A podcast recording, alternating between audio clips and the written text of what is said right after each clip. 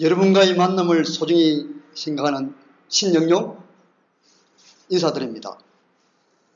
어, 오늘 저는요, 60대의 어, 꿈에 대해서 이야기하고자 이 자리에 서게 되었습니다. 자제를 하지 않는다면 꿈은 이루어진다. 포기하지 않으면 꿈은 이루어진다는 말이 있습니다. 저 어떤 유치원의 간판에 보니까요.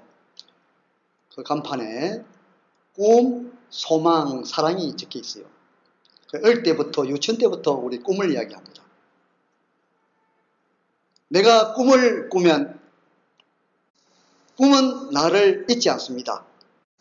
포기하지 않으면 꿈은 꼭 이루어진다는 말이 있습니다. 꿈과 목표, 비전은 우리는 어릴 때부터 많은 사람들에게 듣고 또 익히, 익혔을 것입니다. 어떤 초등학교에 선생님이 학생들에게 질문을 했습니다. 여러분 꿈이 있습니까? 이렇게 이야기했어요. 그리고 학생들은 손을 들면서 대답하곤 했습니다. 그래서 한 선생님이 한 학생에게 야, 너의 꿈이 뭐야? 이라니까 학생은 이렇게 말했습니다. 저는요, 하늘을 나는 슈퍼맨이 되고자 꿈을 꾸었습니다. 하늘을 나는 슈퍼맨? 어? 참 기특하구나. 그럼 너는 뭐야? 이래 이야기하니까 그 학생은 저는 투명인간이 되었으면 좋겠습니다. 학생들이 의가 없게 하자 선생님은 이렇게 말했습니다. 그래, 좋다. 꿈은 이루어진다. 자, 우리가 하늘 나는 비행기 라이트 형제가 발명하듯이 꿈은 이루어졌다. 그리고 바다 밑을 가는 핵잠수함 노스틸로 그 꿈도 이루어졌다.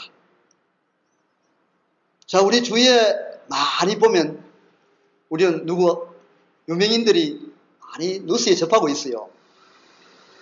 피기 여왕 김연아, 축구 선수 박지성, 또 스티븐 잡스 등 그런 분들은 포기하지 않고 끊임없이 자기를 개발하여 성공을 했답니다. 그렇다면 여러분들의 꿈도 황당스럽고 또 의의가 없지만은 그 꿈이 결코 무의미한 것은 아닙니다. 저는 어 1950년도에 어떤 농촌 마을에서 태어났어요.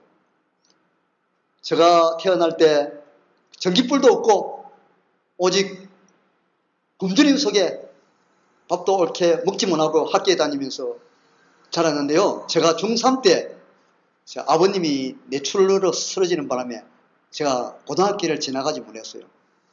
그래 농사를 1년쯤 짓다가요. 제가 이제 서울로 가서 그때부터 꼭 성공하겠다는 그런 일념으로 서울에 가서 저는 막노동, 연탄 배달, 시문 배달, 빵 공장 등등에서 수없는 고생을 해왔습니다. 그 고생을 하면서 깨달은 것이 뭐냐 하면요. 아, 세상을 살아가자는 데는 기술과 인맥이 있어야 되겠다. 이런 것을 느껴보았습니다.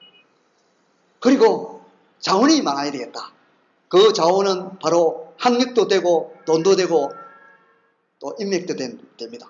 그러나 제가 어릴 때 그런 숱한 고생을 하면서 야 나는 자원을 만들어야 되겠다. 이렇게 어, 5분이 예, 돼서 청취자 여러분 이것으로 중단하고 다음에 또 한번 만나 뵙겠습니다. 감사합니다.